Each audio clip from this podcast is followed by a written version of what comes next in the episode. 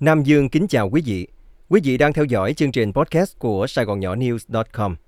Sau đây, mời quý vị nghe bài Những điều chưa kể trong lễ tri ân hạm trưởng Paul Chekhov của chiến hạm USS Kirk của tác giả Phạm Vũ.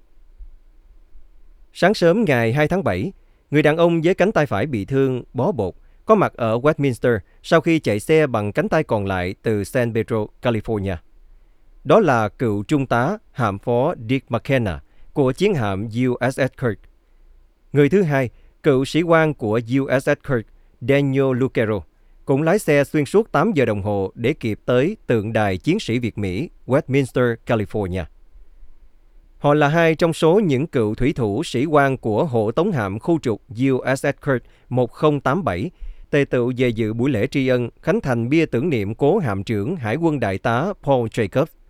Ngoài ra, còn có Hải quân Đại tá Việt Nam Cộng Hòa Đỗ Kiểm, người cùng với hạm trưởng Jacob và các chiến hạm Hoa Kỳ khác, dưới sự chỉ huy của đệ thất hạm đội Hoa Kỳ, thực thi nhiệm vụ chiến dịch gió lốc, di tản toàn bộ Hải quân Việt Nam Cộng Hòa an toàn ra khỏi Sài Gòn đang sụp đổ để tới Phi Luật Tân. Hạm trưởng Jacob từng gọi đó là trận Dunkirk tái diễn.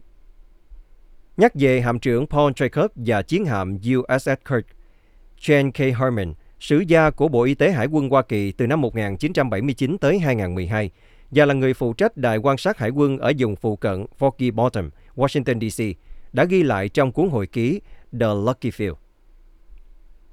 Những người đã mất mọi thứ, kể cả đất nước của họ, nay tìm được một nơi an toàn trên tàu Kirk, được tiếp trợ thực phẩm và y tế. Nỗi tuyệt vọng và đau khổ dơi đi phần nào bởi sự chăm sóc mà Kurt đã dành cho những hành khách bất ngờ của họ.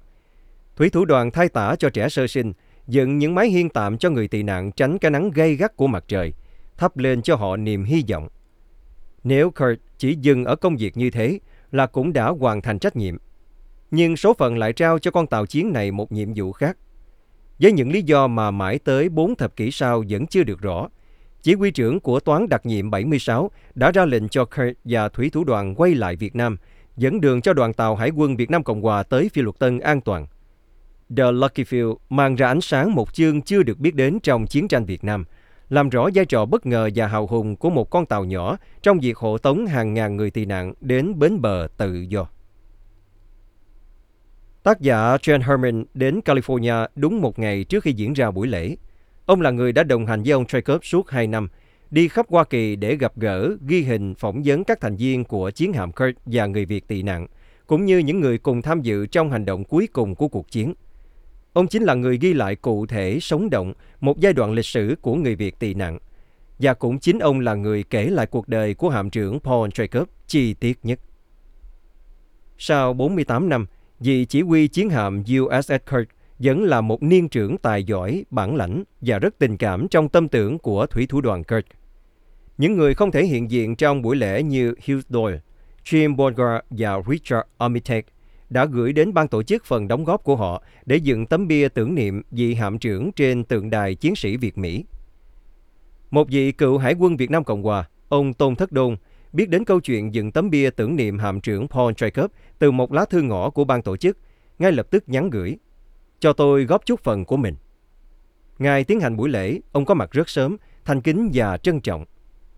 Đối với cộng đồng người Việt tị nạn, Hạm trưởng Paul Jacob là một trong những ân nhân lớn của hơn 30.000 người Việt chạy trốn Cộng sản đêm 28-29 tháng 4 1975 bằng đường biển.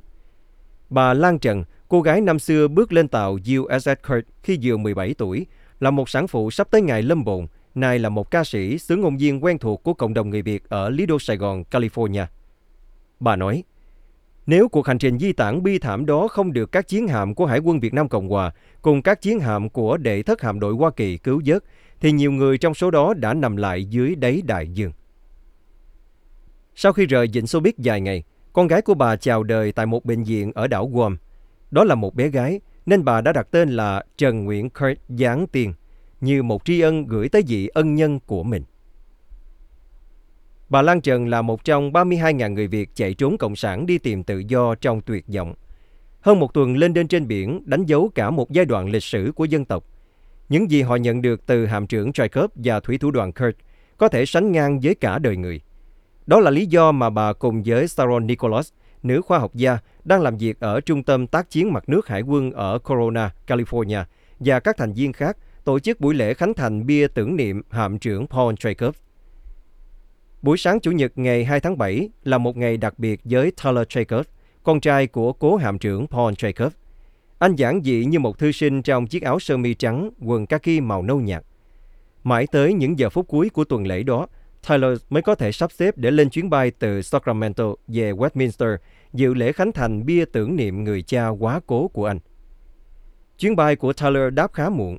Cho dù những người bạn đã đặt trước cho anh phòng nghỉ, nhưng một sự việc đáng tiếc đã xảy ra dẫn đến kết quả không như mong đợi. Đó là Tyler phải ngủ bên ngoài khách sạn suốt đêm hôm đó.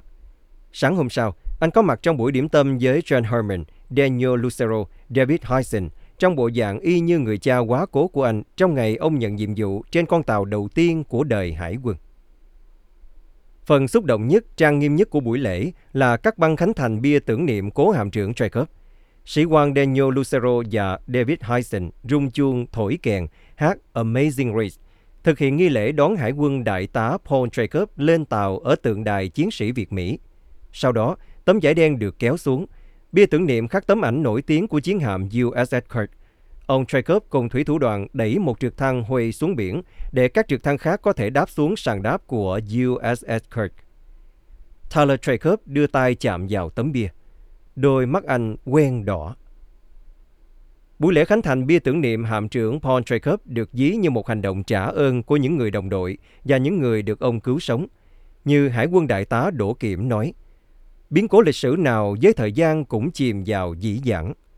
Nhưng đến hôm nay, sau 48 năm, cộng đồng tị nạn Việt Nam vẫn tổ chức ngày ghi ơn một vị hạm trưởng của Hải quân Hoa Kỳ đã có công hộ tống chúng tôi, giúp đỡ đưa 32.000 người Việt tị nạn đến bến bờ tự do. Để giải thích sự kiện đặc biệt này, có thể nói đó là một phần văn hóa của dân tộc Việt Nam nặng về đạo đức, xử thế rất nhân đạo về tình người đối với tất cả mọi người. Quý vị vừa theo dõi chương trình podcast của Sài Gòn Nhỏ News.com cùng với Nam Dương. Mời quý vị đón nghe chương trình sau.